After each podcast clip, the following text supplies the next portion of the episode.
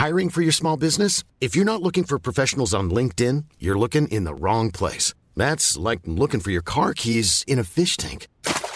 LinkedIn helps you hire professionals you can't find anywhere else, even those who aren't actively searching for a new job but might be open to the perfect role. In a given month, over 70% of LinkedIn users don't even visit other leading job sites. So start looking in the right place. With LinkedIn, you can hire professionals like a professional. Post your free job on linkedin.com/people slash people today. Bonjour à tous et bienvenue à l'heure des pros ce matin. Eric Zemmour, candidat dans quelques heures et l'important sera de montrer aujourd'hui dans l'espace médiatique qu'on ne mange pas de ce pain-là que Zemmour est fragilisé, que Zemmour est isolé, que Zemmour est disqualifié. Chacun ira de sa petite phrase pour bien marquer sa distance, les uns se pinçant le nez, les autres moralisant à. Ah, comme j'aime ce cœur des vierges quand il entonne le même refrain, l'esprit moutonnier, guidé par Saint Panurge, le directeur des consciences de ceux qui professent d'informer. Jadis, les journalistes étaient iconoclastes, insolents, impertinents, ils étaient même parfois un peu voyous, borderline, comme on ne disait pas à l'époque prêt à tout pour décrocher un scoop. Aujourd'hui, il donne la leçon, il sermonne. Oh pas tous, bien sûr, beaucoup, petits soldats du camp du bien qui pourfendent le mal. Ils sont les nouveaux curés de l'époque, les abbés qui contrôlent les entrées du purgatoire ou de l'enfer, ou de l'enfer. En un mot, ils prêchent. Et pour cela, ils ont la carte, la carte de prêche. Bienvenue en 2021. Et comme disait Damien, le régicide de Louis XV, au matin de son exécution, la journée sera rude. Bonjour. Bonjour, euh, chère Nadine Morano. Vous allez bien? Ça va et vous? Bah écoutez, ça va. Charlotte, Charlotte. Voilà, vous êtes de retour. je suis de retour. En Vous pleine avez- forme. comment ravie. ça va? Vous êtes vivante? Et Je suis vivante, incroyable. Et ça va très bien. Je suis Bon, ravie de vous Vous retrouver. avez eu un Covid de combien de, de quelques jours? Bah non, non, c'est le confinement euh, en tout, c'est entre 7 et 10 jours euh, selon les symptômes et le premier test et je sais pas quoi. Bon, faut suivre les... les... Un peu de fièvre, un peu fatigué Et non, j'ai pas eu de fièvre du tout. J'ai eu quelques courbatures euh, les premiers jours, pour tout vous dire. Hmm. Et un, et un rhume après. Bon, Je rappelle que vous n'étiez pas vacciné, donc maintenant vous avez, euh, vous avez des. Ah, j'ai six mois, de, six mois de tranquillité. Vous êtes six mois de tranquille. Voilà. Bon. Mon passe. C'est bon. Bon, Je suis en règle. Vous n'avez pas changé ou? Je n'ai pas changé. Mais ça m'a Toujours aussi pour Zemmour. Mais je suis, mais c'est ça qu'il faut. Voilà. Alors, j'étais sûr que vous alliez dire ça. Bah, je- Je suis absolument Je dis, pas je pro Zemmour. Croyez-moi, hier, Constatation. vraiment. Si vous saviez ce que vraiment, c'est pas le sujet. Mais quand j'entends cet espace médiatique, ça m'agace tellement. Vous ne pouvez pas imaginer comme ça m'agace la pensée unique. Et je m'étonne que des journalistes qui devraient avoir dans leur ADN l'esprit de contradiction qu'ils avaient jadis, Rallier Zemmour, on verra s'ils sont pas d'accord avec lui. Je vois pas pourquoi. Il s'agit Voilà, pas ne s'agit hein. pas de le rallier. il Personne s'agit dit pas- ça. Personne dit ça. Il s'agit d'avoir un peu de justesse dans le Mais, mais c'est le, le- quand je dis pourfendre le mal, ils auraient le diable. Donc c'est ça qui Mais on ne peut pas m'agace. s'étonner quand on a des thèses extrêmes que ça provoque des réactions. C'est normal. Bon, Bravo je- pour le carte de prêche. mais c'est carte de prêche. Mais je vous assure, la- la- le climat, je vous assure, je, je le dis, ça fait plusieurs matins que je le dis. Quand je suis rentré dans le métier, Non. les journalistes c'était des voyous, Mais c'est toujours le- c'était des rebelles, c'était des, voilà, ils étaient toujours. à- Aujourd'hui, c'est des sermonneurs et des prêcheurs et des donneurs de leçons. Et c'est vrai ce que débat, je trouve que c'est pas notre métier de donner de- des leçons. Les Nous, on n'est pas- Ils sont payés pour ça. hein. Et c'est pas ça. Enfin, il me semble que, il me semble que c'est pas ça. Notre métier, c'est d'informer. Vous savez, on a une responsabilité. Alors, on a une responsabilité. Moi, le vendredi, par exemple, je fais témoigner des gens qui ont euh, des effets indésirables du vaccin. On Mm. dit, mais vous, tu as une responsabilité, c'est inadmissible. C'est-à-dire qu'on fait 5, je fais 5 heures d'antenne par semaine ou 6 heures d'antenne par semaine. 5 minutes, je donne. C'est tout simplement de l'information. J'informe des gens qui, avec toutes les précautions oratoires qu'on doit mettre avant. Il ne s'agit pas de remettre en cause le vaccin. Vous avez une responsabilité. Bon, c'est pas grave. On va, parler de Zemmour dans une seconde. Simplement, euh, Joséphine Baker qui entre au Panthéon. Alors, je remarque que c'est une euh, icône pour vous, Joséphine Baker, comme pour beaucoup de gens, et c'est l'icône aussi de l'humanité. En fait, elle rassemble tout le monde. C'est ça qui euh, que j'ai trouvé. un- Pas tout le monde. Non, justement, c'est intéressant, pas tout le monde, et c'est intéressant d'ailleurs que l'humanité le, le, le fasse, parce qu'il y a un certain nombre de personnes au sein du Parti communiste et des compagnons de route du Parti communiste qui, étant sur une ligne, pardon, racialiste, évidemment, tirent à boulet rouge sur l'entrée de Joséphine Baker au Panthéon. Parce que c'est Oui, elle, que ça Rokhaya dérange- Diallo. c'est elle que ça dérange le plus. C'est eux que ça dérange le, le plus. Ouais, bah, en Ouais. tout cas, l'humanité Absolument. est irréductible, Joséphine Baker. Donc, euh, ça Ah m'a oui. intéressé parce que ce matin, vous- la première chose que vous m'avez dit, c'est elle est formidable, Joséphine Baker. Ben oui, euh, parce que je trouve que c'est une femme euh, euh, qui a eu plusieurs combats. D'abord, c'est une femme qui est arrivée en France Mhm. euh, et euh, d'une Amérique euh, ségré- ségrégationniste euh, qui a adopté la France. La France l'a adoptée et surtout qui a été une incroyable patriote. Donc moi, je trouve que c'est un exemple même pour les jeunes. Venir d'ailleurs, s'installer en France et combattre pour la patrie euh, jusqu'à à en risquer sa vie, euh, moi, pour moi, Joséphine Baker est un exemple, oui, et, et on devrait en parler dans les écoles. Parce que quand on vient dans un pays et qu'on s'y installe, on doit aimer cette patrie qui vous accueille comme elle, elle a su le faire. Donc elle a été une grande résistante, euh, euh, elle a aimé la France, euh, euh, elle s'est battue pour elle, elle s'est engagée, elle a eu la croix euh, militaire en plus, Elle a eu des obsèques nationales quand elle a eu des obsèques 75. nationales et, et militaires en même Ouais. temps. Euh, c'est, je En trouve que 75. c'est, c'est absolument. Ah, j'imagine que le- c'était, c'était une artiste par ailleurs, et puis c'est quelqu'un qui, comme elle n'a pas réussi à avoir d'enfants, elle a quand même adopté 12 enfants. Elle a appelé ça la famille arc-en-ciel de, de toute nationalité pour prouver que l'amour pouvait être universel. Moi, je suis désolée, c'est un vrai message de la France, pays des droits de l'homme. Donc, euh, vous souscrivez à cette entrée au Panthéon. Ouais, j'imagine qu'à l'Élysée, Elle a euh, mérité- si- elle a mérité Emmanuel la Macron patrie. vous écoute. Elle mérite être- de la patrie, oui. Il doit être très heureux de. Mais je fais pas ça pour lui faire plaisir. Je crois que quand il y a des, des causes euh, justes et quand Emmanuel Macron fait quelque chose de juste, je vais pas dire que c'est parce Oui, que comme c'est Emmanuel Macron qui le fait que c'est pas bien. Je trouve que euh, c'est une personnalité qui mérite de la France. Bon.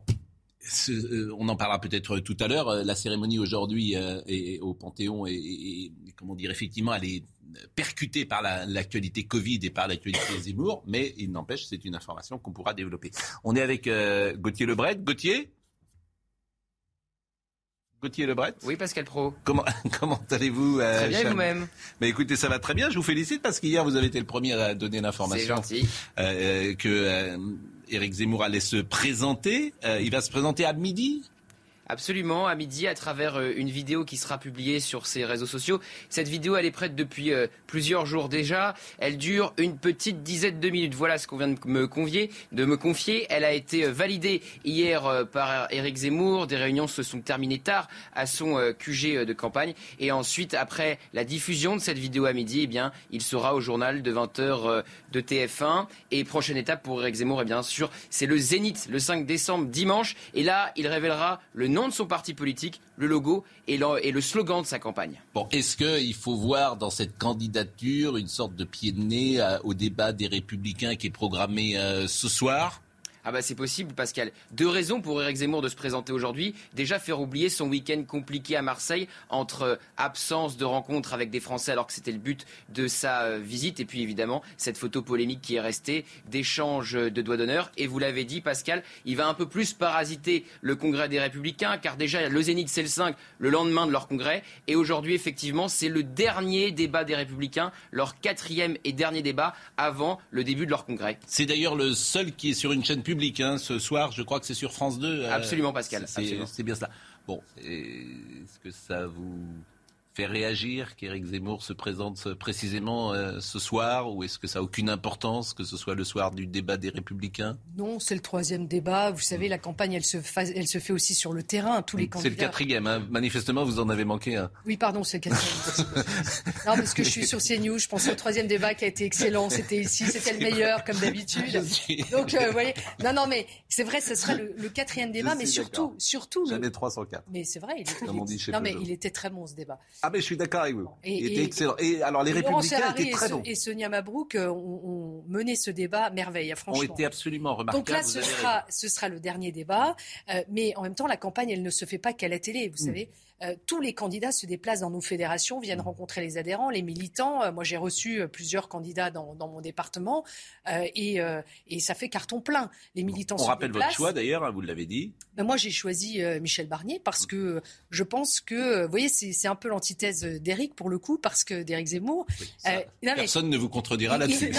C'est pourquoi je dis ça. C'est pourquoi je dis ça parce que je pense qu'on ne s'improvise pas président de la République. C'est l'anti-Zemmour. Que quand vous avez eu la confiance des, électeurs, quand euh, vous êtes élu conseiller général, réélu, réélu, élu député, et que vous êtes nommé au gouvernement, et qu'ensuite les présidents français vous choisissent pour être commissaire européen, c'est d'abord gage mm. euh, à la fois d'expérience et de mm. compétence, et surtout de sagesse et, être posé et ferme en même temps. Et, je pense que les Français ont envie d'un président euh, qui puisse réconcilier les Français, mmh. les rassembler, euh, et que ça demande dans, dans, le pays. Je vous rappelle que la France, depuis la sortie de l'Union européenne, c'est le, le, seul pays à détenir euh, l'arme nucléaire de dissuasion nucléaire. Donc, il faut quand même beaucoup de calme quand il y a des crises internationales et tout, quoi. Bon, euh, voyez. Mais ceci étant, j'ai de l'amitié pour Éric Zemmour, hein, je vous le dis. Mais, euh, euh c'est un excellent, c'est un excellent polémiste, un excellent débatteur. Il a eu raison de mettre sur la table beaucoup de débats, et je pense qu'il a tort d'être candidat à cette élection présidentielle. Après, il s'en rendra compte, mais c'est sa liberté. Je ne suis pas loin de penser un peu ce que vous dites. Je ne suis pas sûr qu'il soit fait pour ça. Et euh, la politique, c'est un métier. Et effectivement, euh, je ne suis pas sûr que. mais il a beaucoup de sincérité, ceci dit. Hein. Oui, mais on peut être. il y a beaucoup de sincérité dans, dans, la volonté, dans, son amour pour la France, il y a de la sincérité. dans son comportement, mm. c'est plus compliqué parce que vous pouvez être un excellent polémiste et créer des débats, mais quand vous êtes sur le terrain, vous ne pouvez pas. Je, termine ma phrase. mais elle est longue. Hein. Vous, ne pouvez pas, quand vous êtes sur le terrain, face à la brutalité, répondre par la brutalité. Il faut répondre par la fermeté et par la dignité. Après, ça vous colle comme un scotch euh, sur la peau. Hein. Et je pense que le doigt d'honneur va être son sparadrap qui va. Oui, oui, oui. Si, je, mais je pense que vous avez raison. Mais... Ça, plus le reste, quand il dit que Marlène Schiappa est une imbécile, non, il peut dire qu'elle dit des propos imbéciles. Mm. Mais on ne dit pas d'un ministre qu'elle est une imbécile. Je pense qu'aussi une des raisons, mais je, comprends très bien votre analyse, mais je, comprends que, je crois qu'une des raisons, en tout cas, de, son succès, parce que c'est quand même un succès, mm. euh, le, score qu'il a pour l'instant, on dit que ça plafonne, mais à deux chiffres, il y a beaucoup de candidats à la présidentielle pardon, qui se contenteraient de ce score à deux chiffres, euh, y compris d'ailleurs chez les Républicains. Maintenant, euh, ce qui est vrai, c'est que euh, quand on dit il faut être politique, faire de la politique, c'est quelque chose de professionnel, je pense que c'est ça ce que les Françaises et les Français ne veulent plus entendre. C'est que la politique, c'est une affaire de professionnels. Je suis désolé, ils ne veulent plus entendre ça. C'est aussi une des raisons de ce succès. mais oui, parce que parce que parle au nom des Français. Mais non, mais non, non, mais parce que bah, écoutez, bah, écoutez, la preuve, la, preuve, c'est qu'il. Moi, je, je, regarde quand même. Je, je, désapprouve bien sûr le, je désapprouve le, geste qu'il a eu. Euh, maintenant, euh, je regarde aussi, je suis très attentif, je regarde aussi les réactions sur les réseaux sociaux. Mm. Voilà. Et que la condamnation, il n'y a, pas, a pas cette condamnation, justement, que vous. Pardonnez-moi, il n'y a pas cette condamnation. Oui, mais à ce moment-là, la presse, parce que là, ce que vous faites, Pascal Pro, c'est que vous entonnez le cœur de péant de, la presse qui a dit quel scandale, quel, etc. Mais, regardez quand même de près. Si on regarde de près, on voit bien et, encore une fois, je ne dis pas ça, enfin, je ne peux pas être euh, suspect de soutien à Éric Zemmour. Simplement, je dis que le fait d'authenticité et le fait de ne pas parler comme un professionnel aujourd'hui est quelque chose quand même qui fait dresser l'oreille à un certain nombre de personnes. Ce qui ne veut pas dire qu'ensuite après on va pas dans le mur, mais ça fait dresser l'oreille. Et de ce point de vue, pardon, mais euh, enfin ce, ce, cette panthéonisation de, de, Michel Barnier, qui est quand même quelqu'un qui est un somnifère politique extrêmement professionnel, mais quand même un somnifère politique, je ne pense pas que ça fasse dresser l'oreille des Français. Ça, vous savez, si ça avait été un somnifère politique, je ne crois pas que les Savoyards l'auraient élu et réélu et qu'il ait présidé pendant 17 ans le département de la Savoie. Je ne vois pas pourquoi euh, il aurait été élu, réélu député, élu sénateur, choisi par les présidents pour être euh, ministre plusieurs fois dans le gouvernement et choisi pour représenter la France au niveau européen. Donc ça, moi, je ne comprends pas ce qui vous permet de vous dire ça. Non, ben, monsieur, je suis prêt. Mais pourquoi vous dites ça? Le Brexit, monsieur, le Brexit, qui est un accord de 1000 pages, vous devriez quand même savoir qu'il a été négocié par Michel Barnier pied à pied et que cet accord a été accepté par les 27 pays de l'Union. Ensuite, si le Royaume-Uni ne se comporte pas bien, c'est autre chose. Mais vous ne pouvez pas dire ça. Du Touquet, on va parler Allez, on peut parler du Touquet quand non, vous voulez. Je rebondis sur le mot somnifère. Euh, un homme politique euh, c'est pas Jean-Marie Bigard ou euh, bah bien sûr, c'est un peu démago ce que vous dites quand même. C'est-à-dire que si l'esprit de sérieux, quand tu es prof au, collège, au collège de France, tu pourrais dire aussi parfois que c'est un somnifère. C'est bon, refermons la parenthèse. c'est important. Vous êtes dans un, vous êtes dans un. Ah, s'il faut faire monter sur la table et se déshabiller pour vous plaire, si vous voulez, oui, d'ailleurs un peu, mais enfin ça c'est autre chose. Ah ça c'est autre chose, c'est dans la vie privée. Mais simplement Pascal, simplement Pascal Pro, si le choix est entre euh, être vedette de, musique, euh, de music hall ou alors euh, être, être une personne qui, justement qui a des propos euh, extrêmement endormants, qui ne s'empare pas d'un véritable, qui ne s'empare pas d'un véritable sujet, qui regarde un peu la copie de ce que font les autres, c'est-à-dire un peu de ce que fait Xavier Bertrand, un peu de ce que fait Eric Ciotti, un peu de ce que fait Valérie Pécresse. Bien sûr que c'est vrai. Avançons. Mais monsieur, vous croyez que j'aurais soutenu Michel Barnier si c'était un somnifère ou s'il était mou ou centriste ou je ne sais pas quoi? J'ai travaillé beaucoup sur les questions migratoires avec lui et je pense que les propositions, la réforme globale qu'il veut faire et les mesures immédiates sont une vraie réponse pour la Allez, France. avançons, s'il vous plaît. J'ai pas un tempérament à renier mes convictions, vous savez. Faites attention, hein, parce que là, vous n'êtes pas euh, Nadine Morano, c'est le plateau, hein, ça change. Non, mais attendez, moi, je- Bon. Euh, J'arrête parce que vous me dites d'arrêter, mais, vous voulez, mais hein. pardonne pas. Les moi aussi. Non, mais je- le mot, le mot somnifère, euh,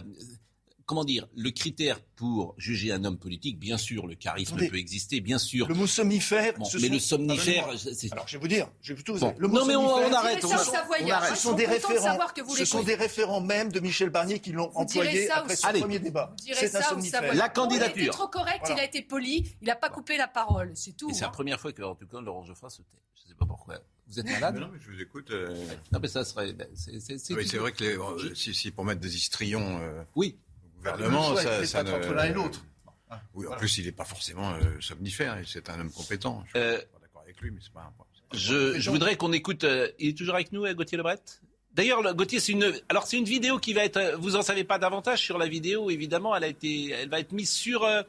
Dans sur une les de réseaux, minutes. sur les réseaux à midi. Elle sera, oui, c'est ça. Elle dure une dizaine, une Ah, petite une dizaine de minutes, minutes. Mhm. et elle sera mise en ligne à midi, une petite dizaine de minutes. Donc, il va s'exprimer assez longuement. Eric Zemmour dans une vidéo qui devrait, euh, euh, comment dirais-je, additionner les symboles. Additionner les symboles, mais c'est-à-dire. Et ben, euh, par exemple, faire des références assez euh, poussées à l'histoire de France. Ah donc on va peut-être voir Jeanne d'Arc, Napoléon. euh, C'est des- possible. Et des puis revenir héros, euh, évidemment aussi, revenir évidemment aussi sur cette euh, pré-campagne, son début de campagne Mm. et sa tournée littéraire euh, aux faux airs de meeting. Ce sera l'histoire de France selon Zemmour, c'est-à-dire une, une histoire falsifiée. bah, Napoléon et Jeanne d'Arc, c'est pas falsifié. Si, ce qu'il en dit souvent, si, pas de Napoléon et de Jeanne d'Arc, mais ce qu'il dit de l'histoire de France, en général, est faux. Faut- Laurent Geoffrin Bah, oui. s'est réveillé. Mais oui, parce que j'ai, j'ai- mais, mais je l'ai lu. Zemmour, là, Et Il se trouve que j'ai lu. Chacun aujourd'hui, vous voulez que je relise mon truc Chacun aujourd'hui se pincera le... Ah, Eric Zemmour est candidat, quelle horreur. Mais J'y peux rien, c'est faux. C'est bon. Eh oui. Il a rien dit là, en fait, c'est Et faux. qu'il a rien dit, comment ça J'ai lu son livre, Non, c'est mais tout. là, là, ouais, là. Vous faites comme si vous ne l'aviez pas lu. Jeune homme, vous ne savez pas de quoi vous parlez, avait dit Vous avez les mêmes idées, donc c'est normal. À qui vous parlez? Euh, pardon. J'arrête. Mais vous, Ah, pourquoi vous parce que c'était Madame Morano qui vous parlait. hein. Non, parce que j'ai dit, j'ai Non, je répondais à Ah ce non, que vous si venez de dire sur l'histoire de France. Est-ce qu'on peut voir un sujet de Vincent Farandez, s'il vous plaît S'il vous plaît. Euh, mes chers collègues, euh, Vincent Farandez, le sujet candidature. Après des mois à tenter de faire durer le suspense, Éric Zemmour sera donc candidat à l'élection présidentielle à midi aujourd'hui.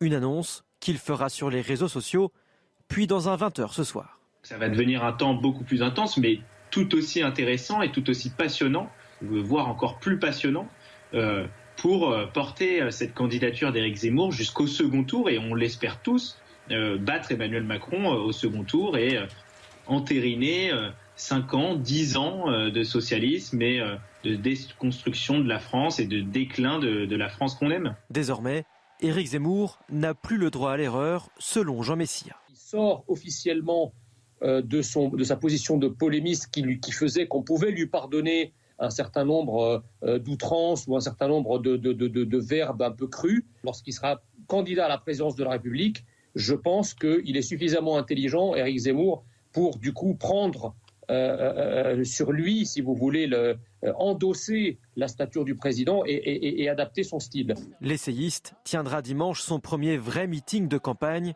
au Zénith de Paris. Si vous me permettez, je ne suis pas sûr que ce soit très habile de se présenter aujourd'hui, qui est un jour de concorde nationale avec l'entrée de Joséphine Baker au, au Panthéon.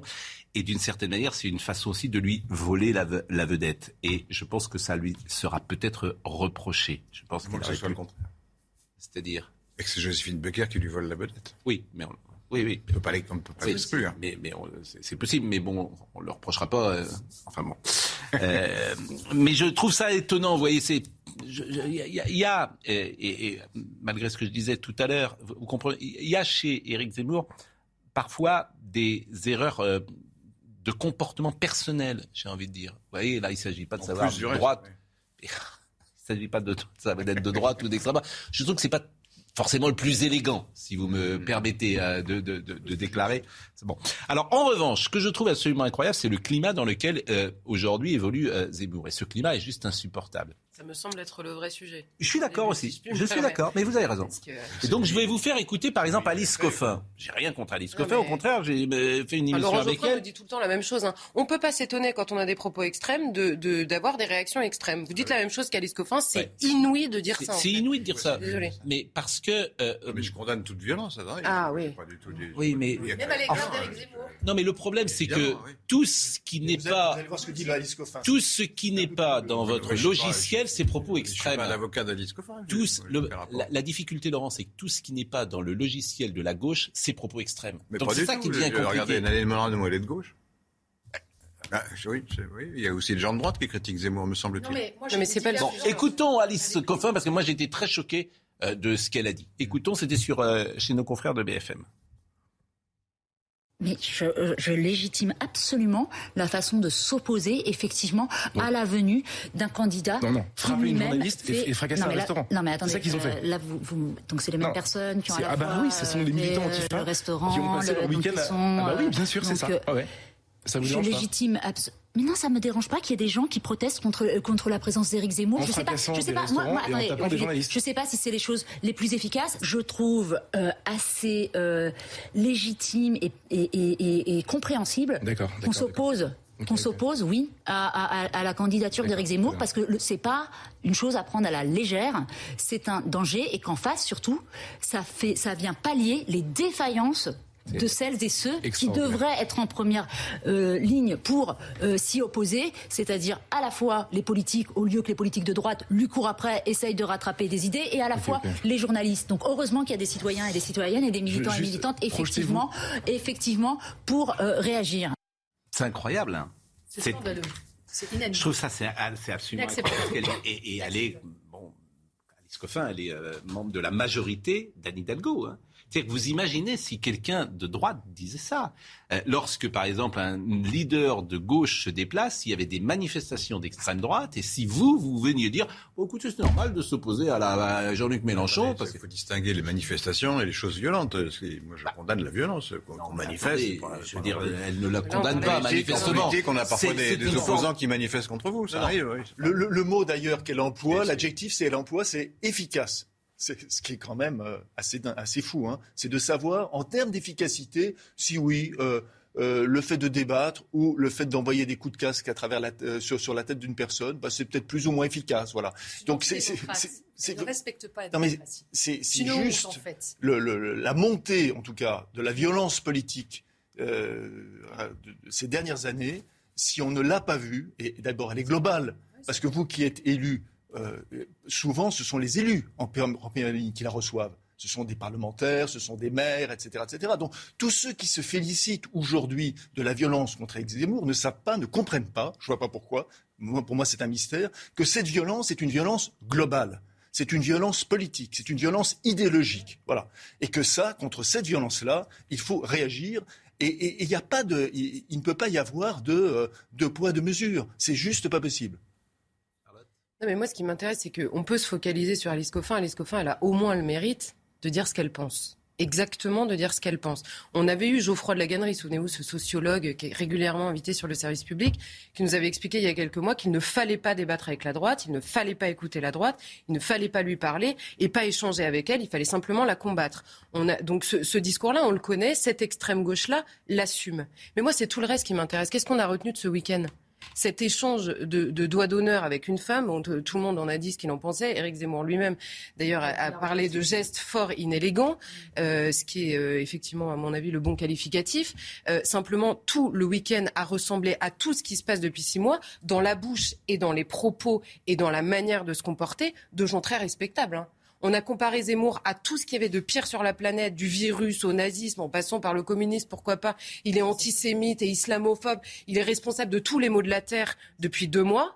En termes de violence sur une personne, on est quand même pas mal. hein. En termes de violence symbolique, comme dit l'extrême gauche, on est quand même pas mal. Ensuite, il arrive, il se déplace. Il peut pas se déplacer sans avoir un comité d'accueil euh, quasiment. Alors certes, il n'y a pas beaucoup d'antifa, mais à la gare de Marseille, il y avait encore moins de policiers. On peut savoir pourquoi Parce qu'on le sait quand même que, que, ça va, que ça risque de dégénérer à chaque fois. On a l'exemple systématique. Il va déjeuner dans un resto, les mecs déversent les poubelles, balancent de la peinture sur le resto. Il va à l'hôtel. Peu de gens ont parlé de ça. Que nous, on en a parlé Évidemment, hier. c'est pour ça. C'est-à-dire que le restaurant saccagé de Marseille, si un leader de gauche avait déjeuné dans un restaurant de Mais Marseille, qu'il avait été attaqué par euh, des gens d'extrême droite, évidemment que ça serait la une de tous les journaux. Je crois qu'on est le seul à en avoir oui. parlé sur ce plateau du restaurant saccagé hier. Ah oui, Mais je suis fasciné, là encore, par le traitement euh, Mais médiatique c'est ça, sur Éric Zemmour. cette violence-là qui empêche à la fois la prise de parole, mais on en parle sans cesse sur votre plateau. C'est dans les universités, c'est des conférences qui sont déprogrammées parce qu'on a peur de la violence des antifas. Quand il y a la violence des antifas, on parle encore d'autre chose et on regarde le doigt, si je puis me permettre de reprendre euh, une expression. C'est incroyable. En fait, le commentaire, je vous assure, je regardais ça. Alors déjà, je bouillais depuis quelques jours, euh, enfermé chez moi. Mais alors là, ce week-end, je n'en pouvais plus. Je disais, ah, mais c'est pas possible que tout le monde ait vu que cet échange de, de doigts d'honneur. Et par ailleurs, cette femme qui vient témoigner, elle a peur de rien quand même. Ah oui, vous vous rendez compte la violence. Alors pardon, mais genre c'est qui qui a commencé, comme on dit dans la cour de récré, quoi. Je... Non mais il y a un moment, ça va, quoi. Donc c'est fort inélégant. Voilà, c'est fort inélégant. Une fois que tout le monde a dit ça, on peut peut-être se focaliser sur le vrai sujet, qui est que cet homme qui représente entre 15 et 17 des voix se fait accueillir dans la violence sans que personne n'y trouve rien à redire. Ou alors euh, sous la contrainte, euh, euh, en disant la formule euh, je condamne toute violence, évidemment. Bah, on aimerait bien que ce soit Ouais, plus naturel. J'ai pas dit sous la contrainte. Non, je, dis, je sous dis la sous la contrainte contrainte parce que il faut arriver tout. Moi, je au la bout d'une- discussion. C'est pas très spontané, quoi. La pause. C'est ce que je dis au début. La pause et on va être avec euh, Martin Blachier parce qu'il n'y a pas que euh, Éric Zemmour dans l'actu aujourd'hui. Euh, Il y a un cas, je crois, en France de, mi- de Micron. Euh, et Ça euh, vaut le coup de s'inquiéter, du coup. un, un seul cas. Bon. Et alors, le monde est par terre. À tout de suite. Rendez-vous avec Jean-Marc Morandini dans Morandini Live du lundi au vendredi de 10h30 à midi. Martin Blachier est avec nous. Alors on le suit, Martin Blachier. C'est vrai que le monde hier a surréagi peut-être euh, sur euh, Omicron. Et vous nous direz ce que vous en pensez. Il y a un cas positif au variant Omicron euh, qui a été identifié sur l'île de la Réunion. Il n'y en aurait aucun en France pour le moment métropolitaine. Il s'agit du premier cas positif identifié en France. Et euh, Nadine Morano, ça m'intéresse également de savoir ce que vous pensez, vous, de la gestion de cette euh, séquence. Mais je voulais euh, commencer par vous faire écouter pour vous dire que on- Parfois, je me pince quand j'entends les uns et les autres parler. François Bayrou, vous avez écouté ce qu'a dit euh, François Bayrou hier? Oui. Euh, c'est absolument in- incroyable. C'est-à-dire que lui, il, il annonce un virus qui va, euh, qui va tuer les enfants, Qui va tuer nos enfants. qui va tuer nos enfants. Donc euh, déjà, on est bon. Et, et tu sais pas en fait pourquoi euh, on- il dit ça. Écoutons-le. Ma crainte, c'est qu'un jour, ce virus connaisse une mutation qui lui permette de s'attaquer aux jeunes enfants. Et ce jour-là, euh, nos sociétés euh, se trouveront dans un danger extrême de déstabilisation. L'assez grand calme que nous avons aujourd'hui en face du virus, vient de ce que euh, ce que nous avons de plus précieux, les bébés, sont pour l'instant à l'abri. Euh, la plupart des gens croient que le virus, au fond, ce n'est pas grave, il ne s'attaque qu'aux gens qui allaient être euh, en situation de santé très grave dans quelques mois. Ce n'est pas vrai. Une étude de, l'Institut de Marseille montre que ce virus-là n'a pas du tout cet effet qu'on appelle de moisson, harvesting en, anglais, euh, euh, c'est-à-dire de faucher ceux qui allaient être, euh, hélas, en situation de santé grave. C'est ce virus-là prive les gens qui en sont victimes de 10 ans de vie. Et donc, de ce point de vue-là, il n'y a qu'une défense, et c'est la vaccination, pour ralentir le virus et euh, diminuer sa gravité. Martin Blachier, commentaire. Euh, parce que si j'ai bien compris, en plus, un, variant, il est de plus en plus euh, faible ou de moins en moins virulent, ce qui est le principe d'un variant. Parce qu'un variant, paraît-il, c'est intelligent. Donc, pour pouvoir continuer à, subsister ben, et, à, circuler, ben, il doit euh, s'affaiblir. Est-ce que ce que je dis est vrai? Oui, oui, sur le principe, c'est vrai, mais c'est essentiellement vrai pour les virus qui sont très graves. C'est-à-dire que l'avantage que provoque le fait d'être moins grave, c'est vrai pour des virus comme Ebola qui tuent énormément de monde. Parce qu'effectivement, euh, moins ils vont euh, être euh, dangereux pour les gens qui l'hébergent, plus ils vont pouvoir diffuser. Mais ce, virus-là, il est tellement effectivement peu mortel que je pense pas que ce soit un avantage sur sa dangerosité qui puisse lui permettre de prendre le pas sur les autres. Je pense que c'est plutôt effectivement un avantage sur sa contagiosité. Mais c'est vrai que de façon générale, les variants sont moins dangereux que la souche originelle. Chose, et je pose quasiment cette question euh, tous les matins à tous les professionnels de santé, est-il exact que lorsqu'on on vaccine tout le monde, ça favorise la mutation euh, des virus? Ça, on n'en est, pas sûr. On sait qu'il y a certains traitements antiviraux qui peuvent favoriser les mutations. Euh, après, euh, les mesures barrières peuvent encourager la mutation parce que comme vous mettez une certaine pression sur le virus pour pas qu'il diffuse, euh, au bout d'un moment, vous faites émerger une souche qui peut passer au-dessus de, ces mesures barrières. Donc tout ce qui va limiter effectivement le, virus va faire ces espèces de phénomènes darwiniens de sélection naturelle, qu'il va y avoir un virus meilleur que les autres qui va pouvoir sortir de toutes les mesures dans lesquelles, de toutes les mesures que vous lui mettez en face. Vous n'avez pas de mesure barrière avec votre téléphone, manifestement. Voilà, exactement. il y a trois semaines, je crois, lorsqu'on vous a eu ici, vous avez dit voilà, il y aura le pic euh, le 25 décembre ou le 1er janvier. J'espère qu'on paniquera pas tous parce que effectivement, euh, il va y avoir plus de cas, mais au fond, c'est pas forcément grave puisque les gens fragiles sont protégés, etc. Manifestement, vous n'avez pas été entendu, Martin Blachier. Non, mais je, crois que sur cette cinquième vague, il n'y a pas une inquiétude qui est, considérable. Effectivement, on s'attend à avoir un, pic qui sera euh, au milieu du mois de décembre, autour du, autour du 15 décembre. Mais maintenant, la panique est revenue avec ce, variant dont on ne sait euh, euh, quasiment rien. Et on fait comme si tout allait recommencer de zéro. effectivement, je, pense que c'est quelque chose que les gens ne peuvent pas entendre. les gens ne peuvent même pas le, comprendre. Donc il faut sortir de cette idée-là. Et peut-être accepter que même par le passé, on a surréagi. Et tant qu'on n'acceptera pas d'avoir un regard critique sur ce qu'on a fait depuis le début, je pense qu'on aura du mal à affronter ce qui, pourra arriver euh, par la suite. Parce qu'on ne pourra pas continuer à faire ce qu'on a déjà fait depuis deux ans euh, avec euh, les, prochaines, souches. Donc c'est, c'est difficilement possible. Le risque, la chose dont tout le monde a peur, c'est pas que le fait que le variant soit contagieux, c'est pas le fait qu'il soit plus grave. On a peur qu'il sorte de la protection vaccinale. Donc euh, la protection qu'on a avec euh, l'infection, l'immunité naturelle plus l'immunité vaccinale contre ce nouveau variant, on ne le sait pas. Mais imaginons que ce nouveau variant sorte de cette protection-là immunitaire, euh, et on ne pourra pas affronter cette vague comme on a affronté les, précédentes, parce que la population n'acceptera plus les mesures de restriction. Et on ne peut pas imaginer qu'on ait maintenant des vaccinations qui ont un caractère quasi obligatoire dans le temps long. C'est quelque chose qui peut fonctionner effectivement sur quelques injections, mais ça ne peut pas fonctionner sur le temps long. C'est-à-dire c'est comme si vous rendiez quasiment obligatoire la vaccination contre la grippe. La question ne s'est jamais posée. Donc je ne vois pas pourquoi euh, elle se poserait euh, finalement sur cette vaccination Covid. Donc il faut repenser la façon dont on affronte cette épidémie. Euh, et il faut dédramatiser. Donc, qu'il y ait des vaccins qui soient disponibles, d'accord. Qu'il y ait une partie de la population qui se vaccine parce qu'elle est plus exposée, d'accord. Mais cette espèce de caractère obligatoire, il ne pourra pas durer dans le temps. Et donc, il va falloir euh, adapter le discours euh, même politique. Et c'est pas ce qu'on a observé là. Et je suis désolé, mais fermer les frontières du monde entier ce qu'elle ferait dès qu'on voit un variant, c'est de la folie. Mais j'essaye de traduire ce que vous dites. Ce que vous dites, c'est qu'il ne faut pas vacciner tout le monde, hein, en clair. Hein. C'est ça que vous êtes en train de me dire.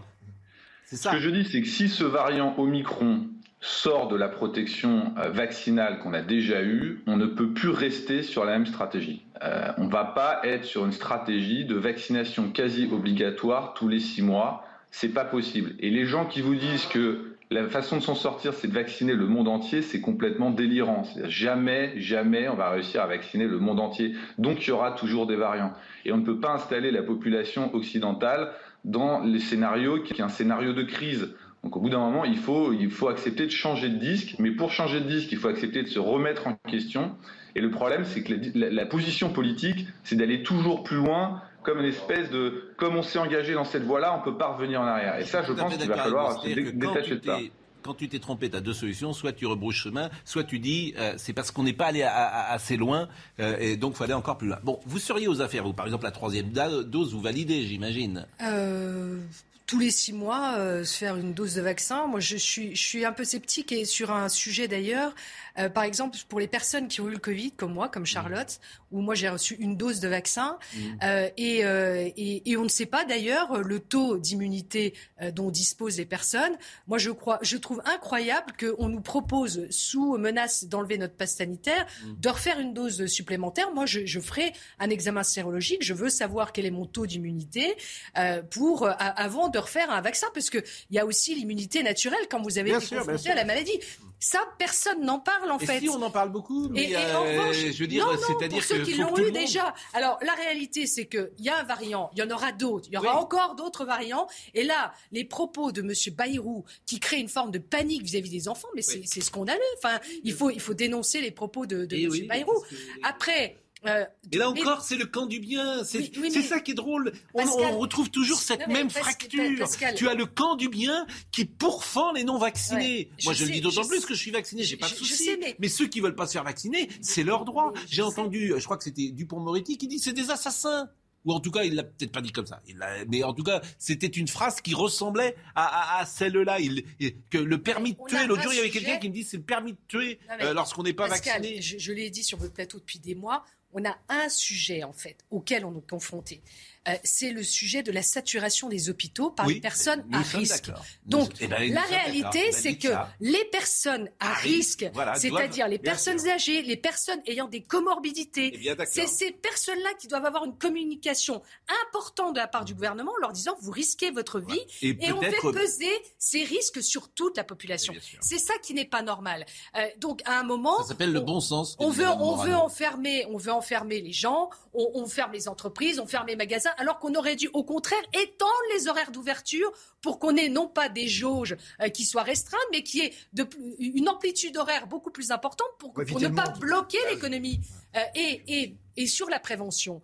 euh, parce que le ministre de la Santé, moi je vous ai montré à l'écran plusieurs fois les oxymètres pour prendre le taux d'oxygène dans le sang. C'est une mesure de prévention. Qui en parle? Alors le ministre de la Santé en a parlé une ou deux fois, mais moi mon médecin, il me l'a dit tout de suite. Moi j'ai eu du doliprane, j'ai pris l'oxymètre, j'ai vérifié, la température, le taux d'oxygène dans, dans le sang. Il y avait d'abord de la prévention à avoir. Quelle est la communication faite par le gouvernement là-dessus? Aucune. On est dans la dramatisation Oui, mais en même temps, les gens veulent ça. C'est-à-dire que c'est aussi une politique de la demande. Moi, je pense Non, que non, là, on est dans, non, le gouvernement, il a un rôle. Oui, Euh, mais euh, les gens adhèrent. Il y a dramatisation. 3 millions de gens qui ont pris une, euh, un rendez-vous pour la troisième dose. Moi, moi, je suis persuadé, Martin Blachier, et c'est ça qui est compliqué. S'ils veulent que- se faire vacciner, qu'ils se fassent Non, vacciner. mais ce qui est euh, compliqué aujourd'hui, enfin, c'est que mois, euh, ça me paraît ma, bizarre, quoi. ma conviction, c'est que c'est une politique aussi de la demande. C'est que les gens, et je le répète tous les matins, les gens, ils veulent ça. C'est-à-dire que notre position à nous, elle est minoritaire. Et depuis le départ, on l'a dit, redit, redit. Comte Sponville, il est venu sur les plateaux de télévision. BHL est venu sur les plateaux de télévision, etc. L'alternative n'a jamais pris dans l'opinion publique. Les gens Pascal, je, pense, je pense que c'est, je bretelles, muselière, masque, Oui, vous avez, protection, vous avez, etc. vous avez raison jusqu'à, vous avez raison jusqu'à aujourd'hui, mais je pose que quelque chose est en train de changer. Je pense que d'avoir mis cette troisième dose dans le pass sanitaire pour toute la population, j'étais pas totalement opposé, hein, euh, a, a créé un changement dans l'opinion, et je crois que ce variant Omicron confirme ce changement, et je pense que les gens ne pensent, ne sont plus sur cette ligne-là. Ah bon. Les gens sont en train de prendre conscience qu'il va falloir se raisonner et qu'on va pas pouvoir bloquer le monde entier, fermer toutes les frontières en moins de 12 heures euh, dès qu'on a un variant qui sort en Afrique. Et, et les gens le comprennent. Dont on ne sait moi, rien, en plus. On quelques ne sait pas s'il est plus est virulent ou plus contagieux. Peu importe. Bon, Là, bah, maintenant, ces personnes disent ce sont des hypothèses. oui, ce sont des hypothèses, il n'y a Alors, pas de fait. Écoutez par exemple Harold Iman. Hier, il y avait une réunion des ministres. C'est assez intéressant. Tous les ministres européens se sont réunis hier. Un cas. Tout le monde était euh, sur le pont. Alors, je peux comprendre aussi euh, principe de C'est précaution. la saturation des hôpitaux, c'est ça Mais le sujet. je Il n'y a que ça le sujet, c'est ça le sujet. Comment on fait pour qu'il n'y ait pas de 100%. saturation Harold Iman et je donne la parole à à Laurent Geoffrin. Ah, si, c'est vrai. Harold Iman. C'est par simple visioconférence que les sept ministres de la Santé ont élaboré un communiqué un peu lapidaire. Ils ont été emmenés par le ministre britannique Sajid Javid qui fait face à une prolifération de la maladie dans son pays qui est si proche de l'Afrique du Sud. Le communiqué final ne propose pas de grandes mesures, il met le monde extérieur en garde contre la gravité de la maladie et il remercie l'Afrique du Sud d'avoir été si transparente quant à l'apparition sur son territoire pour la première fois de ce variant. Le président sud-africain, lui, se plaint, il a été transparent, il s'attendait à l'aide, mais en réalité, ce qu'il a reçu, c'est l'interdiction d'avoir des liaisons aériennes avec le reste du monde dont il est tellement dépendant. Laurent Geoffrin, vous vouliez intervenir sur ce que Oui, disait c'est sur, Nadine c'est Morano. sur le même réquisitoire, euh, on a fait tout en dépit du bon sens, il fallait pas faire ça, il fallait faire autre chose. Pas Et, et si, si, si c'est un réquisitoire, c'est, ne c'est c'est un pas ensemble de critiques virulentes. Voilà. Oui, mais c'est C'est des critiques. On a le droit, On non monsieur réquisitoire. Et donc, je- si vous me permettez de terminer ma phrase. Ah, mais utilisez les bons mots, parce que c'est pas un réquisitoire. C'est un réquisitoire contre la politique menée par les gouvernements C'est pas ce que occidentaux. dit Martin euh, Blachier non plus. Il, il apporte de l'intelligence et de la mais nuance. Est-ce que je peux terminer une Oui, mais vous caricaturez en permanence nos propos. C'est pas. Non, non, j'entends que vous dites que on a, on a, dites on a ce que mal fait, pensez, on a vous, en fait- fait. on a- on a fait mal. Or, les, les gouvernements ne savent pas tout, ils sont obligés de réagir au fur et à mesure, ils sont obligés de tenir compte de la volonté des gens aussi, de, de l'opinion. Et, et, bah, d'accord, mais moi je pense que oui, c'est un fait, ils sont obligés de le faire. Si on ne le fait pas, on a beaucoup d'ennuis. Et ensuite, ils ont, jou- ils ont joué essentiellement au bout d'un certain temps, après beaucoup de tâtonnements, sur la vaccination. Or, il, a, il apparaît que la vaccination, effectivement, limite non pas forcément la circulation, on avait espéré au début, mais on ne sait pas tout quand on gouverne. Ils pensaient que la vaccination allait protéger les gens contre la contamination. En fait, c'est pas le cas, ou pas, ou pas assez en tout cas. Et donc, il- mais par contre, on- vous l'avez dit vous-même, on l'a dit 100 fois, le, le- le nombre de, de victimes a diminué très nettement et le nombre d'hospitalisations aussi. Donc, que le gouvernement ait pris des mesures pour encourager la vaccination, c'est quand même assez logique. Et, et- et donc, et donc, tous ceux qui disent qu'il fallait pas le faire, ils savent pas de quoi ils parlent. Ils, ils nient la réalité. Quoi. La réalité, c'est que la vaccination est efficace, collectivement. Elle n'est pas parfaite. Elle laisse des trous dans la, dans la- dans la raquette, comme on dit. Mais c'est mieux d'avoir une population plutôt vaccinée, surtout les gens fragiles, euh, plutôt que d'avoir euh, pas de vaccination du tout. C'est mieux, c'est nettement mieux. Et, euh, et- oui, mais alors, non, oui, mais alors, il faut, il faut toujours rappeler ça quand, quand on, quand Non, on Laurent, juge la que- politique gouvernementale. L'alternative, si tous les gens fragiles étaient vaccinés, Vaccinés. ça suffirait. C'est ce qu'on vous dit. Ça suffit. Ben, ils ont pensé que non. Voilà. C'est les deux sont trompés, Oui, possible. ça faut, avoir un regard critique. C'est ce que Puisque le problème, c'est les hôpitaux. Donc, euh, c'est tout. Euh, Par ailleurs, par ailleurs Oui. on ne peut pas à la fois euh, déplorer tous les discours complotistes ou autres autour de cette question et en permanence dramatiser et, et dire qu'on va vers l'apocalypse. Mm. C'est juste pas possible. Il faut un, un minimum de cohérence politique. Merci Martin Blachier, sauf si vous voulez ajouter un, un- un mot. euh, et, euh, parce que d'abord Omicron, euh, pour le séquencer, alors là aussi certains disent dans deux trois jours on le saura, d'autres disent on ne le saura pas avant trois semaines parce qu'on va voir s'il est plus contagieux. Il faut euh, voir sur le terrain s'il est plus contagieux. Ça ça se décide pas en l'analysant. Euh, comment euh, on a les informations sur un virus? On l'a en, en séquençant ce virus? On va, on va, euh, ce qu'on attend tous en fait, c'est de savoir euh, comment répondent les vaccins actuels à, à ce variant. Donc, on va d'abord tester les anticorps de, que, pro- que permettent de procurer ces, ces- ces vaccins sur ce nouveau variant. On va voir si ça répond pas, mais en général, ça répond pas très bien. Et en revanche, de savoir si l'immunité cellulaire sur l'immunité contre les formes graves fonctionne, il va falloir avoir des données observationnelles et donc euh, euh, regarder dans les différents pays où ce variant circule les formes, euh, les formes qu'il provoque en fonction du statut vacciné euh, ou non vacciné. Et c'est ça qui nous permettra de, de réagir. Mais juste un mot de la fin. Euh, on n'a jamais imaginé vacciner toute la population contre la grippe et rendre le vaccin contre la grippe obligatoire et stopper la grippe de circuler dans nos pays. On a vécu avec la grippe. Tous les hivers, on a des gens qui meurent de la grippe. On n'oblige personne à se vacciner. On rend le vaccin disponible pour une partie de la population. Et ben ça, c'est quelque chose de raisonnable et c'est probablement vers ça qu'on devra aller si jamais on a des variants qui échappent en permanence à l'immunité vaccinale et à l'immunité naturelle, puisque le scénario actuel ne pourra pas être prolongé dans le temps et je pense que l'opinion est en train de se rallier effectivement à ce changement stratégique. Et vous verrez que ça, c'était avant l'histoire de la grippe. Vous verrez qu'il y aura un changement de paradigme. Ça, c'est ma conviction. Je, je- je passe mon temps à dire que dans les entreprises, on va tous avoir le masque maintenant pendant euh, 50 ans. Que celui qui viendra dire je veux pas la grippe de Madame Dornelas ou je veux pas la grippe de Monsieur Geoffrin, ça sera très dur de réagir contre. Que les DRH euh, entendront cela et que on est, on bascule dans une autre société. Ça, c'est ma conviction. Bon, vous n'êtes pas pharmacien en tout cas. Cher euh, Martin. Non, parce que je, vois derrière vous, il y a, il y a- il y a- ça clignote. Donc il y a, une croix qui clignote. Donc vous êtes euh, sur place s'il y a un souci. Merci en tout cas Voilà. Martin Blachier. Il nous reste quelques minutes avant de libérer euh, Madame Madame Morano qui est avec nous. Bon, euh, d'abord vous avez un pronostic? Est-ce que vous avez un pronostic pour savoir qui va être au deuxième tour de votre élection? Parce que vous êtes quand même bien placé.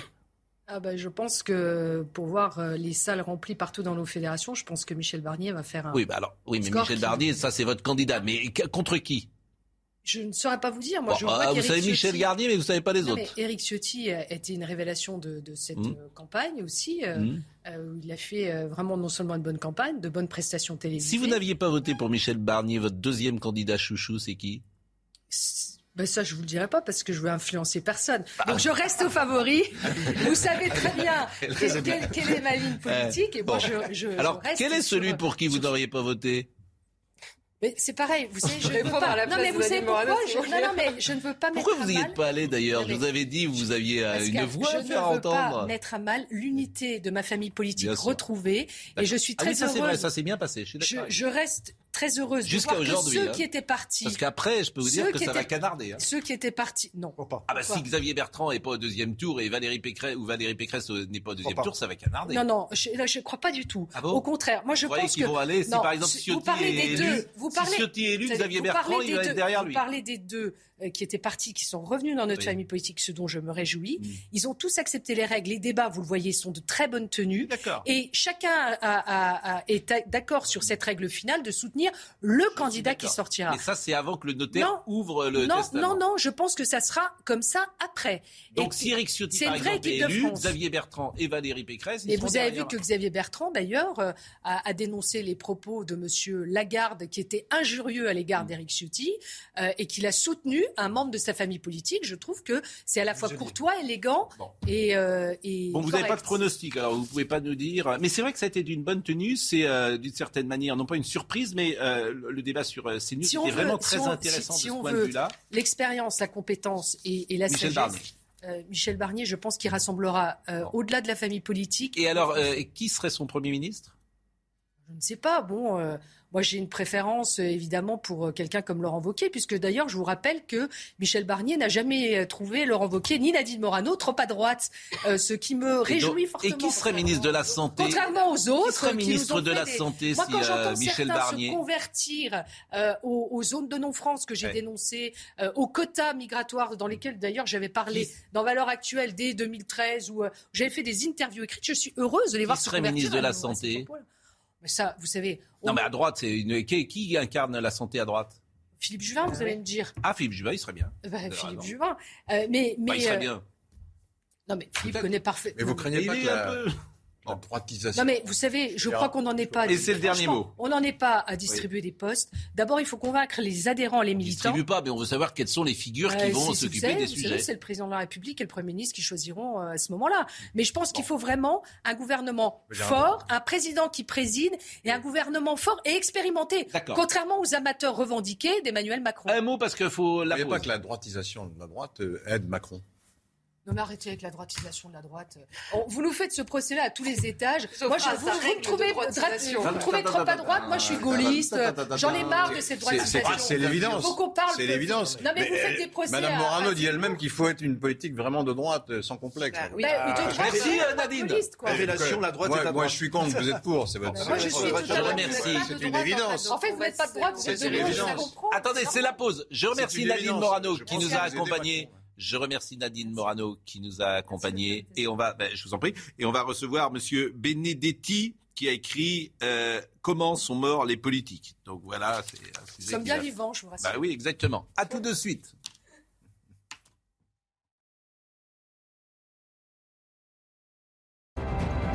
Rendez-vous avec Sonia Mabrouk dans Midi News du lundi au vendredi de midi à 14h. Arnaud Benedetti, comment sont morts les politiques? Le grand malaise du pouvoir. Vous êtes un petit peu, et peut-être, euh, comment sont morts? Bon, Nadine, alors Nadine Morano, finalement, vous êtes resté Merci. Ben oui, parce que alors je, je- je- voilà, je vais, je, je Vous avez dis- accepté une prolongation voilà, je dis tout parce que notre ami Massescaron, en fait, il avait, un- il devait partir, il avait un rendez-vous, donc j'ai dit, bah, si euh, Joseph s'en va. Prolongation et je rentre Prolongation. sur le terrain. Je Bon. reste. Mais justement, et on va parler d'autres bouquins qui est très intéressant, vous, que vous dites sur Macron est terrible d'ailleurs, mais est-ce que d'une certaine manière, euh, l'émergence Zemmour, c'est pas euh, l'exact contraire de ce que vous dites C'est précisément quelqu'un qui parle politique, qui parle cash, qui répond à une demande euh, du public, et c'est parce que les autres, finalement, ne parlaient plus politique depuis si longtemps que lui, au départ de sa campagne, peut-être moins maintenant, parce qu'il y a eu des erreurs dans sa campagne, mais au départ, précisément, il a fait de la politique. Ah, Clairement, c'est la volonté de restaurer le politique et la volonté de restaurer la volonté politique. Parce que c'est en tout cas, me semble-t-il, le fil directeur de son, de son discours, l'un des fils directeurs de son discours. Mais si vous voulez, moi, ce que j'aborde, c'est la question pourquoi, finalement, aujourd'hui, une grande partie de l'opinion publique déserte les urnes parce que c'est ça qui est important, c'est de voir. Si vous dites, parce Bah, que si, la si vous- dernière présidentielle, il y avait. euh, Non, mais quand vous regardez la tendance sur 30 ans, vous voyez qu'il y a une désaffection électorale, que l'abstention Elle est légère sur à la présidentielle. On est de légère 85 à l'exception- 75, en À l'exception de la présidentielle, mais si vous regardez les élections législatives, si vous regardez les élections locales, le taux de participation recule. Ça, c'est une donnée. On l'a vu encore lors des dernières régionales. Et on l'a vu lors des dernières législatives. Souvenez-vous, les législatives de 2017, c'est sur le plan historique la plus faible participation sous la Ve République et vraisemblablement sous toutes les républiques confondues. Donc ça, c'est une réalité. Le deuxième sujet, c'est que quand on regarde, par exemple, les études qui sont faites par euh, le CEVIPOF, vous savez, le Centre d'études de la vie politique française, vous constatez une chose sur la confiance dans les institutions, c'est que vous avez 70% de nos compatriotes qui considèrent que les politiques ne se préoccupent pas euh, de leurs problèmes, que vous avez près de 60% de nos compatriotes qui considèrent que, que les politiques, à tort vraisemblablement d'ailleurs, euh, ne sont pas intègres, et vous avez même 30 à 40% euh, des Françaises et des Français qui expriment un sentiment de dégoût vis-à-vis de la politique et vis-à-vis des politiques. Donc vous avez quand même, malgré tout, une désaffection très nette qui est quantifiable dans la relation des Françaises et des Français à la politique. Dans un pays, et il faut le, souligner parce que c'est très important, la France est un pays qui est éminemment politique. Si vous voulez, c'est un pays qui s'est construit par la politique. C'est l'État qui, en France, construit la nation. C'est l'État qui construit la société, à la différence d'autres pays où c'est plutôt la vie économique, ou parfois la culture qui construisent la nation. Et dans ce pays, il y a indéniablement, depuis maintenant une trentaine d'années, un sentiment de défiance qui s'est installé et qui, ne cesse, et qui ne cesse de croître. Parce Alors, qu'il n'y a pas de résultat, euh, bien sûr. Parce que si les problèmes, et là aussi, euh, euh, disons-le, sur des problèmes qui comment dire, qui concernaient beaucoup les Français, je pense à l'immigration, notamment à la sécurité, c'est des problèmes qui n'ont pas été abordés, notamment par la gauche, et sur lesquels il y avait une sorte de, Chape de plomb. de chape de plomb parce que il y avait euh, une, un magistère euh, des gens de gauche à ne pas vouloir euh, aborder ces sujets-là et à parle. se réfugier dans le camp du 20 bien. on en parle très peu, oui. Est-ce que euh, ce que nous disons là est possible? Parce que Jean-Marie Le Pen, au fond, disait dans les années 80 ce que euh, tout le monde dit aujourd'hui sur certains sujets. Oui, il y, a des sujets, il y a des sujets et des enjeux qui ont été, euh, disons, occultés par le champ politique, euh, ceux dont vous venez de parler. Mais moi, si vous voulez, il y a trois grandes étapes qui sont importantes sur ces 30 dernières, sur ces 40 dernières années, depuis 80 finalement. Il y a d'abord euh, le tournant de la rigueur en 82-83 sous François Mitterrand, où euh, l'idée finalement qui consiste pour la gauche à pouvoir changer la vie, à changer de société, s'effondre sur le mur des réalités. Le deuxième événement, c'est 92, c'est le traité de Maastricht. Et quand on regarde d'ailleurs finalement le rapport de force politique et quand on regarde un peu près, d'un peu près les- la cartographie électorale, on se rend compte que le, que, le rapport de force politique entre la France du oui et la France du non n'a pas beaucoup évolué depuis 30 ans. Et puis alors, il y a le troisième aspect, ça va peut-être pas faire plaisir à Madame Morano, c'est euh, 2005. C'est 2005, vous avez euh, le, le, rejet, le rejet assez massif Ça, de plus de une vraie 55%, de plus de 55%, de plus de 55% des Français Ça, qui disent non, qui disent non au traité euh, de projet, de- au projet de traité constitutionnel. Et trois ans plus tard, par la fenêtre, ce traité selon un certain nombre, évidemment, de modalités un peu différentes, est ratifié par le Congrès. S'instaure l'idée que, finalement, le fait de voter ne sert pas à grand-chose et vous avez euh, indéniablement le sentiment d'une forme de démonétisation et de, dévalori- de dévalorisation de l'acte de vote. Alors, vous écrivez le quinquennat d'Emmanuel Macron un oxymore. Un oxymore, c'est deux mots qui, a priori, euh, ne vont pas euh, ensemble, un clair obscur. Bon. Donc, il faut expliquer ce qu'est euh, un oxymore. Et vous dites le quinquennat d'Emmanuel Macron aura été oxymorique. Il se plaît à cet oxymore qui vise à chiffrer ses échecs, des défaites intellectuelles que la réalité lui aura opposées avec cruauté, tant sur le rôle de l'État qu'il voulut euh, réduire à un business uni d'un plus grand tout que sur la question des frontières. Le jeune président entend néanmoins transformer une bérésina idéologique en Austerlitz tactique, profitant tout à la fois du désamour politique de ceux qui auraient le plus à attendre de la politique et d'une concurrence encalminée dans ses contradictions. À ce stade, la Macronie est la forme dominante de la politique vue par les élites sociales. Elle délimite ses problématiques sans son agir et ses acteurs. Il y a un mot que vous n'employez pas là-dedans et qui est peut-être plus compréhensible pour tout le monde. C'est cynisme. Alors, est-ce que le macronisme est un opportunisme? Ah, L'opportunisme, l'opportunisme, ça, correspond à un courant politique, hein, d'ailleurs, C'est ce que vous dites là. Moi, ce que je lis là-dedans, c'est cynisme.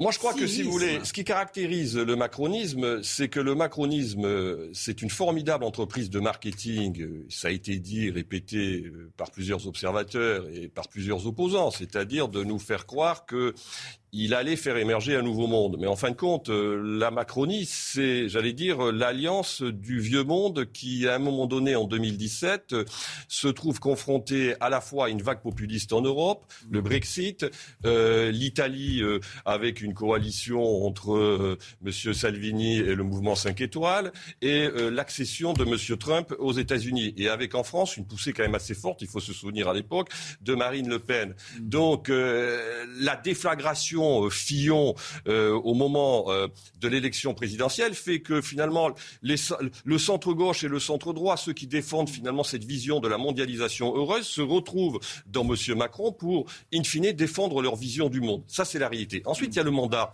Moi, ce qui me frappe beaucoup dans ce mandat, c'est que Qu'est-ce que c'était le mandat euh, d'Emmanuel Macron? C'était l'adaptation euh, de la France aux standards de la globalisation et aux standards de la mondialisation. La réalité, c'est que ce mandat, il a été percuté par deux crises essentielles la crise des gilets jaunes et euh, la crise euh, sanitaire. Et la crise des gilets jaunes, comme la crise sanitaire, lui ont fait redécouvrir d'une certaine manière le rôle de l'État.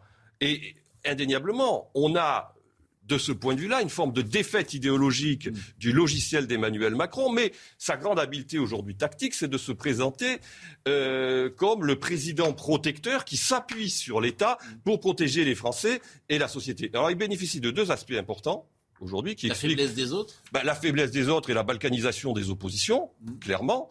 Parce que moi, je pense qu'il est minoritaire politique. Enfin, il est minoritaire sociologiquement, mais il arrive à être majoritaire politiquement. Mmh.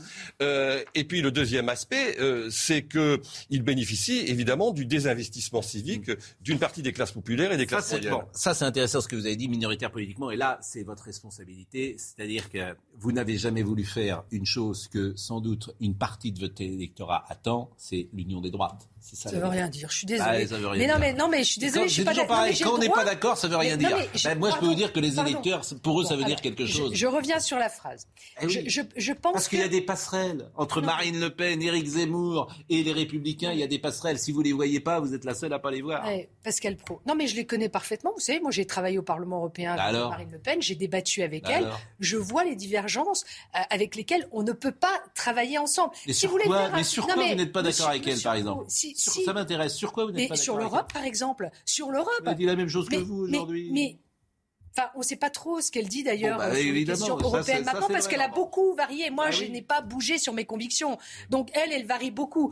Euh, si vous voulez, non, je, je pense que les Français, quand ils écoutent un débat politique, Mm. euh, ils écoutent un débat de personnalité suivi par une Mm. famille politique, mais des alliances, par exemple, regardez la coalition qui a été, qui, a été obligée de faire en Allemagne, Mm. où ils sont obligés de faire des concessions aux Oui. Verts qui sont Oui. incroyables. Oui, mais répondez à ce que sociologiquement minoritaire, politiquement majoritaire. Non, mais là, ça, je- ça m'intéresse. Pardon, je Le répondais, pays. je répondais à votre question. Ça, c'est votre Moi- responsabilité. non, mais je- ce que je veux, c'est que Vous ça devriez fonctionne. en fait avoir le pouvoir. C'est ça la vérité. C'est-à-dire que la droite devrait avoir le pouvoir et elle ne l'a pas. Oui, alors on aurait dû gagner en 2017, vous savez ce qui s'est passé. Et vous avez vu aussi que quand on quitte notre famille politique, excusez-moi, euh, ceux qui partent nous fragilisent aussi. À taper et- dessus matin, midi et soir. Alors quand on revient, on est content, mais ça nous a quand même porté préjudice pendant un certain temps.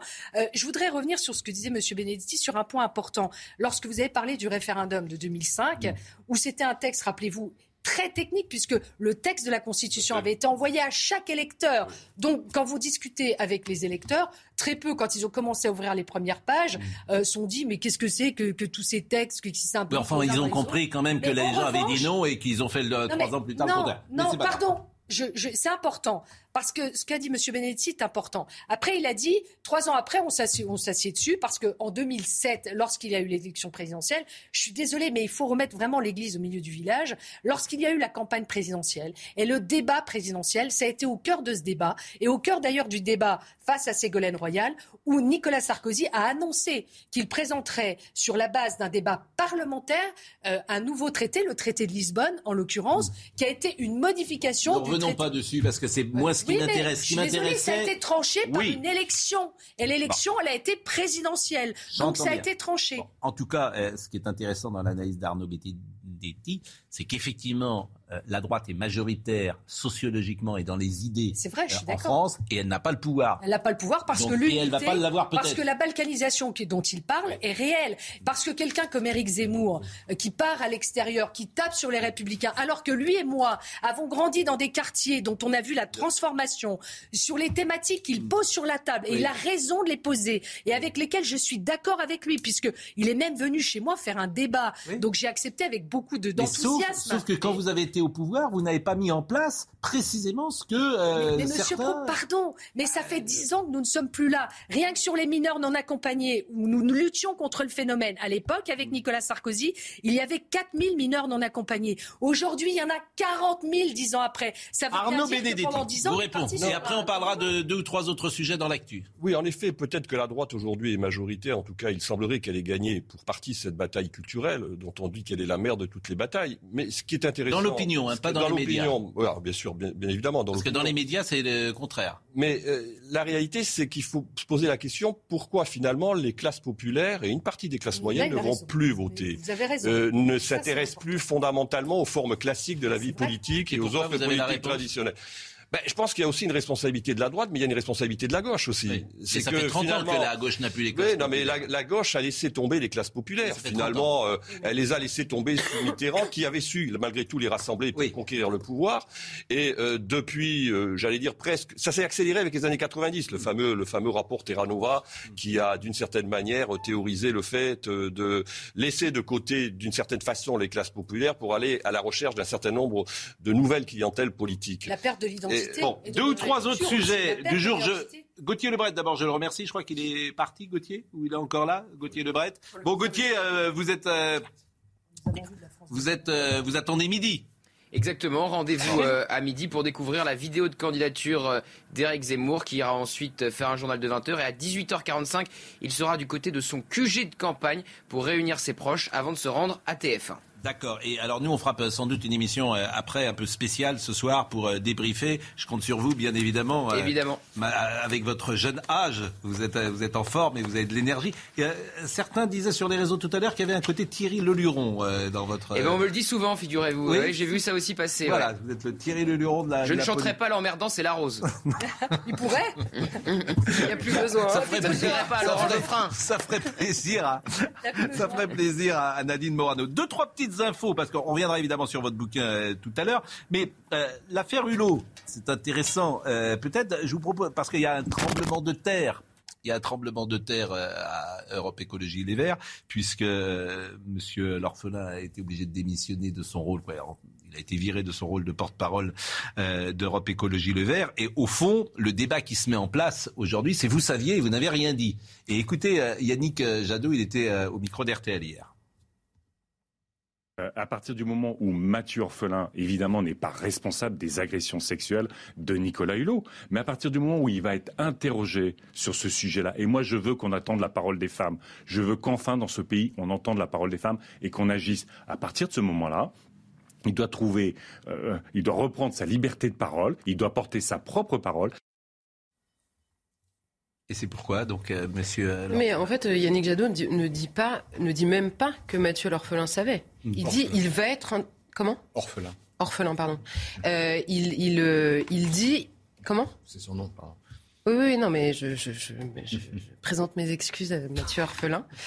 Je, euh, non, il, Rôle de professeur. Ah oui, non, je- non, mais- que vous ne pouvez Le mec s'appelle Orphelin. Oui, je, je me suis corrigée, c'est pas la peine d'intervenir quatre fois de suite, enfin. Je- Mathieu Orphelin, non c'est tout. Euh, Vous l'avez très justement corrigé. il, est- il explique, il explique Yannick Jadot qu'il va être interrogé. Oui. Mais sous quel, enfin, on s'arrête où en fait? Je veux dire, moi l'affaire, l'affaire euh, euh, Nicolas Hulot, pardon, je la trouve euh, compliquée. Vraiment, hein, je, je le dis, je le dis Parce qu'il y a la question de la prescription, et du coup, s'il y a prescription, qu'est-ce qu'on fait? Je comprends euh, que pour ces femmes-là, euh, ce soit insupportable, en fait, le, statut dont continue à bénéficier Nicolas Hulot, puisque la justice ne peut pas passer. Comment est-ce qu'on gère ça euh, dans la sphère publique? D'un autre côté, je suis scotché par la manière dont Nicolas Hulot lui-même parle en face de Jean-Jacques Bourdon en disant tout ça est un tissu de mensonges. Tout ça est compliqué à gérer. Or, nous n'avons que la justice euh, à l'échelle de la société pour trancher la chose et la justice ne peut plus passer. Donc tout ça est compliqué. Très bien, ça pourrait être un autre débat. Maintenant, Mathieu Orphelin, qui se fait virer parce qu'en fait, peut-être que. Et il va être interrogé, mais il va être interrogé en plus dans une affaire qui ne peut pas être euh, euh, entendue par la justice jusqu'au bout, puisqu'il y a prescription. Honnêtement, on s'arrête où? Donc on comprend bien le rouleau compresseur. En plus, cette manière, c'est comme les Françaises et les Français, je peux plus en fait il faut entendre la parole des femmes. Oui, évidemment, quoi, genre, bien sûr. Mais cette manière de le répéter, on a l'impression qu'il y a quelqu'un derrière qui est prêt à taper, en fait. Tu le dis bien trois fois dans ton intervention. Ah, écoutez justement Sandrine Rousseau, puisque euh, manifestement, euh, Sandrine Rousseau, euh, elle a réagi. Ah, alors nous allons euh, lire le tweet de Sandrine Rousseau parce que je pensais, euh, je salue le départ de Mathieu Orphelin. C'est la première fois que dans une campagne électorale, les violences sexistes et sexuelles sont prises avec tant de euh, sérieux. Et vous avez également un communiqué de Mathieu Orphelin, lui qui a... Oui, d'ailleurs, qui explique que...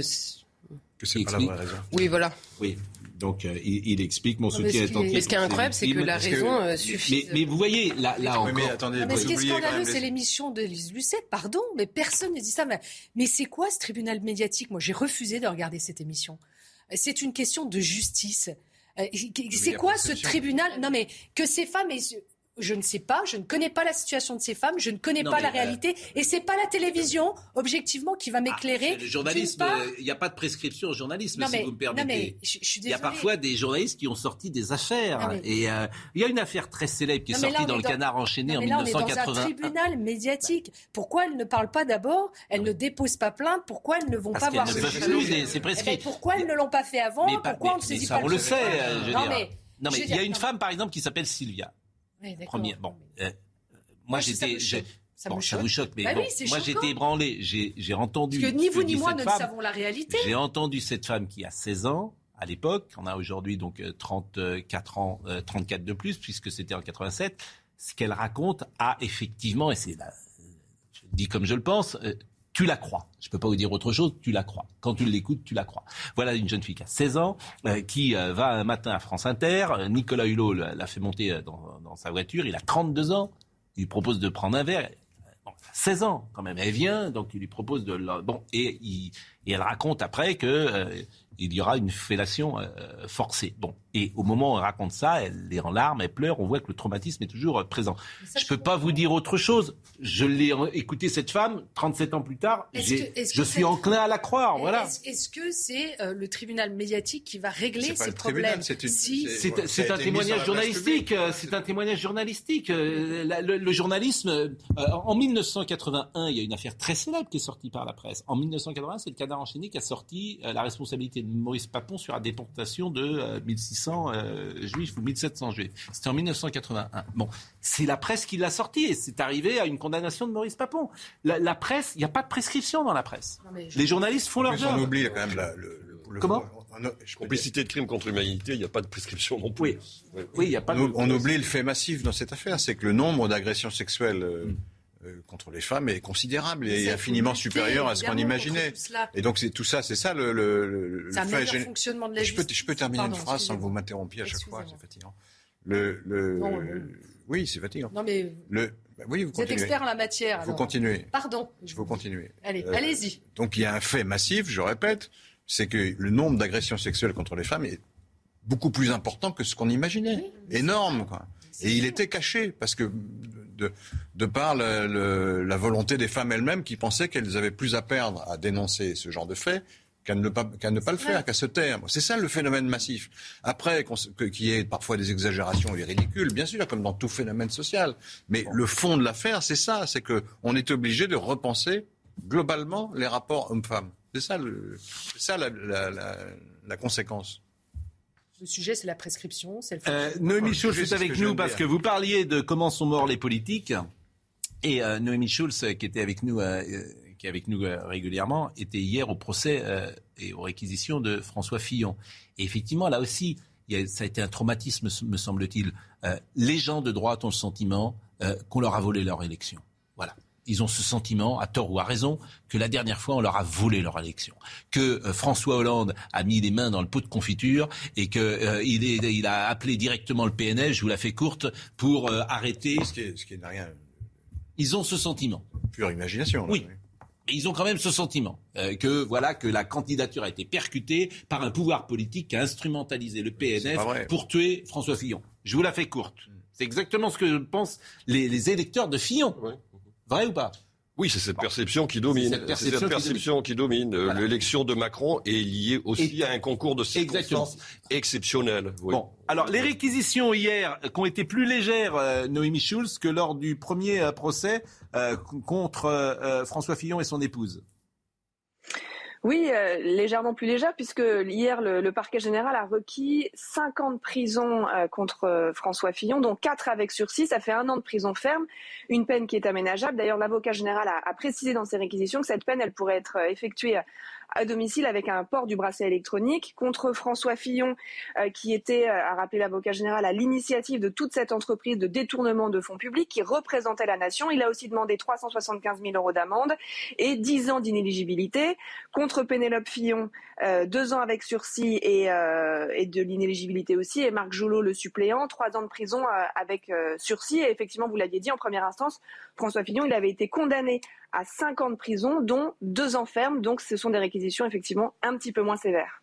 Et aujourd'hui, euh, les plaidoiries oui, elles ont commencé euh, hier en, fin de journée avec euh, les avocats de, François Fillon qui ont plaidé la, relax, qui ont à nouveau mis en avant l'idée que dans cette affaire, le pouvoir judiciaire n'avait pas respecté le principe de séparation des pouvoirs.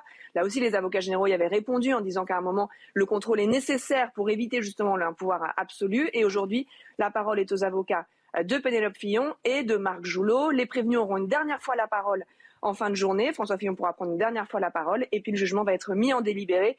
Ça veut dire qu'il sera rendu dans, quelques mois. Merci beaucoup Noémie Schulz. Merci. Euh, et euh, évidemment, on suivra euh, les plaidoiries aujourd'hui. Comment sont morts les politiques Le grand malaise du pouvoir? Arnaud Benedetti, est-ce que c'est français ou est-ce que c'est le monde occidental? C'est plus vrai en France qu'ailleurs, vraisemblablement, pour toutes les raisons que j'ai indiquées précédemment, c'est-à-dire qu'en effet, la politique a vraiment construit la société française et où les attentes vis-à-vis du politique étaient peut-être plus fortes en France que dans d'autres pays, notamment en, Europe. Donc euh, je pense qu'il y a une spécificité, une singularité française. Mais la euh, Après, la réalité, c'est que quand même, ce qui est sûr, c'est que si vous voulez, le, pouvoir politique semble aujourd'hui émoussé par rapport à ce qu'il était, parce que vous avez des phénomènes qui sont des phénomènes, j'allais dire presque de civilisation, qui expliquent cet épuisement du pouvoir politique, qui sont notamment ce qu'on appelle la mondialisation, c'est-à-dire les interdépendances, c'est-à-dire que les États-nations, qui étaient les armes essentielles pour, euh, d'une certaine manière, produire des décisions politiques, sont aujourd'hui profondément contraints euh, dans leur exercice. Alors c'est plus ou moins vrai selon les aires géographiques. Il est clair qu'un pays comme les États-Unis ou un pays comme les ou un pays comme la Chine a une maîtrise de son destin qui est certainement beaucoup plus forte que euh, les États membres de l'Union européenne pris séparément les uns des autres. Donc il y a cette réalité. Il y a un deuxième aspect qui est important, euh, au-delà de la globalisation et de la mondialisation, c'est que vous avez de nouvelles formes d'organisation qui sont en train de surgir et qui viennent concurrencer les formes politiques classiques. Je pense à une, ça vient naturellement et spontanément à l'esprit, c'est les GAFAM. Ce qui est intéressant avec les GAFAM, c'est que vous avez des organisations qui sont à la fois euh, des organisations qui ont une compétence technologique, qui ont un pouvoir économique, qui ont une compétence culturelle, un pouvoir informationnel et qui viennent d'une certaine manière concurrencer euh, les États euh, dans, leur organisation. Je prendrai un petit exemple sur les GAFAM, c'est très intéressant. C'est dans le domaine de la recherche je crois, j'ai regardé le chiffre en 2018 ou en 2019, la recherche est quand même un élément stratégique hein, pour un pays et un État, pour un, pour un, grand État. Euh, confondu, l'investissement de la recherche des GAFAM, c'est, je crois, 60 milliards d'euros. Donc vous comparez avec, par exemple, le budget du CNRS en France, ou même le budget euh, des États membres euh, de l'Union européenne, vous voyez que là, vous avez en effet des organisations qui sont des organisations profondément concurrentielles, des organisations politiques traditionnelles. Votre livre est, vraiment très intéressant. Euh, j'ai le droit de dire qu'il est un peu haut de gamme. Hein. Euh, vous êtes professeur et à la Sorbonne. C'est vrai que c'est pas le livre d'un journaliste politique comme on lit parfois. Il y a quelque chose de plus puissant, plus pointu, qui demande à être à être lu par un œil d'expert, peut-être. Je ne sais pas si vous partagez ou pas euh, ce que je vous laisse la Ce que je, je, je, dis là, mais en même temps, je ne veux pas dire aux comment dire aux Z de pas le lire. Au, contraire, euh, Nicolas Sarkozy, on ne juge plus les actions mais l'homme depuis trois mandats. En d'autres termes, depuis 2007 et l'élection de Nicolas Sarkozy, aucun des trois derniers présidents n'a échappé à ce questionnement. Aucun n'est parvenu à se mettre à l'abri des critiques relatives à sa manière d'habiter le poste et de remplir les prérequis d'un statut hérité de l'imaginaire monarchie aucun n'a stabilisé sa présence dans l'armure. Je trouve que franchement, comparer Nicolas Sarkozy à François Hollande, c'est pas la même chose. Il y en a un qui a même pas pu, il y, en a, il y en a, un qui a même pas pu se représenter, qui a, ah, je veux dire, qui était perçu, je veux dire, c'était une présidence, euh, manifestement, il n'appartenait pas au club, si j'ose dire. Nicolas Sarkozy, il fait 48,5 ou 49 au deuxième tour. Non, ce que j'ai voulu dire par euh, là, Donc, euh, je veux dire, c'est vraiment, ça passe à, pas grand-chose, vous voyez. Et, et, je pense pas qu'on puisse... battu par Hollande. Hein. Oui, mais je pense pas qu'on puisse. Ah L'autre, il n'a même pas pu se représenter. Avec les fausses affaires de Mediapart balancées entre les deux. Donc je trouve, je vous trouve un peu là. C'est à la déloyale. Non, mais à chaque fois que vous parlez d'une élection, déloyale. Non, mais c'est à la déloyale. Enfin, excusez-moi. Bah oui, non, c'est ce que je dis. Ce que je veux dire, gagner, c'est à la régulière. Quand vous perdez, c'est truqué. Très court, très court. très court. Ce que je veux dire par là, c'est que Jusqu'à Jacques Chirac, les présidents de la République ont toujours été critiqués sur leur politique, mais jamais sur la façon dont ils occupaient la fonction. C'est pas vrai ça. Giscard, c'était Non, Giscard, Giscard, avait, Giscard avait quand même rétabli, disons, dans la seconde partie du mandat, la façon dont il fallait habiter la fonction présidentielle. D'ailleurs, il était considéré même comme pro-monarchique. Louis XV, tout à fait. Et il était attaqué sur l'homme.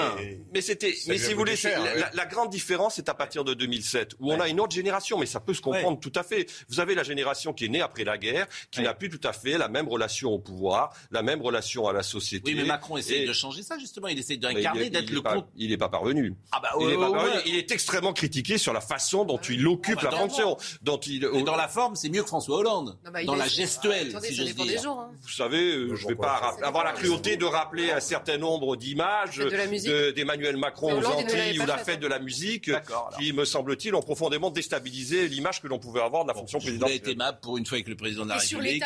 Comme il 17 millions de Français qui prennent leur voiture pour aller travailler. Mais ils ne connaissent pas la France. Oui, ils ne connaissent pas la France. autres choses. Alors, tous les jours, on a dit, Monsieur Benedetti, parce qu'on est noëlophiles, on est des sentimentaux ici. Et nous aimons le passé. Et euh, c'est Sagan qui disait on ne sait jamais ce que le passé nous réserve. Jolie phrase. Le passé ne passe pas. Nos traditions, surtout. Le... oui, mais moi, je, je, parle sentiment, vous me parlez euh, politique. Bon, alors, donc on a trouvé, chaque jour, on fera une petite chanson de Noël. C'est bien. Et là, on a trouvé. Alors, faut que vous reconnaissiez qui chante Vive le vent. Et celui qui trouve en premier gagne euh, une soirée avec Nadine Morano. Un dîner avec Nadine Morano. J'ai le droit de donner mon avis euh, Non. Non. Euh, écoutons Vive le vent. Vive le vent, vive le vent, vive le vent d'hiver. Boule de neige, jour de l'an et bonheur et grand-mère. Vous avez gagné un dîner avec Nadine Morano. Il va pas supporter. Vous avez gagné un dîner. J'en ai vu d'autres dans ma vie, vous inquiétez pas. On a déjà déjeuné ensemble, rappelez-vous. Il y a longtemps. Jolie cette chanson, euh, Dalida. Donc il y a quelqu'un pour, pour, pour, connaître la chanson populaire, parce que vous, vous êtes vraiment coupé de la. Hein Jean-Luc beaucoup Dalida. Jean-Luc Lombard était à la réalisation, Jean-François Couvlard était au son. Merci à Philippe, merci à Marine Lançon, merci à Justine Kirkera, merci à Arthur Muriot. Euh, si vous avez un ado chez vous qui veut faire de la politique, qui prépare Sciences Po, qui a envie euh, évidemment de réfléchir, pourquoi pas, Arnaud Benedetti, comment sont morts les politiques ça, c'est un joli cadeau pour le soir de Noël. Puis c'est bien d'offrir un livre. On est d'accord euh, le soir de Noël. Merci, euh, merci à tous. Euh, à midi, journée particulière, donc l'annonce, paraît-il, de Éric Zemmour. Ce soir, on sera en débrief un peu plus long. Et merci. Donc Jean-Marc Morandini dans une seconde. Retrouvez ce programme dès maintenant sur cnews.fr.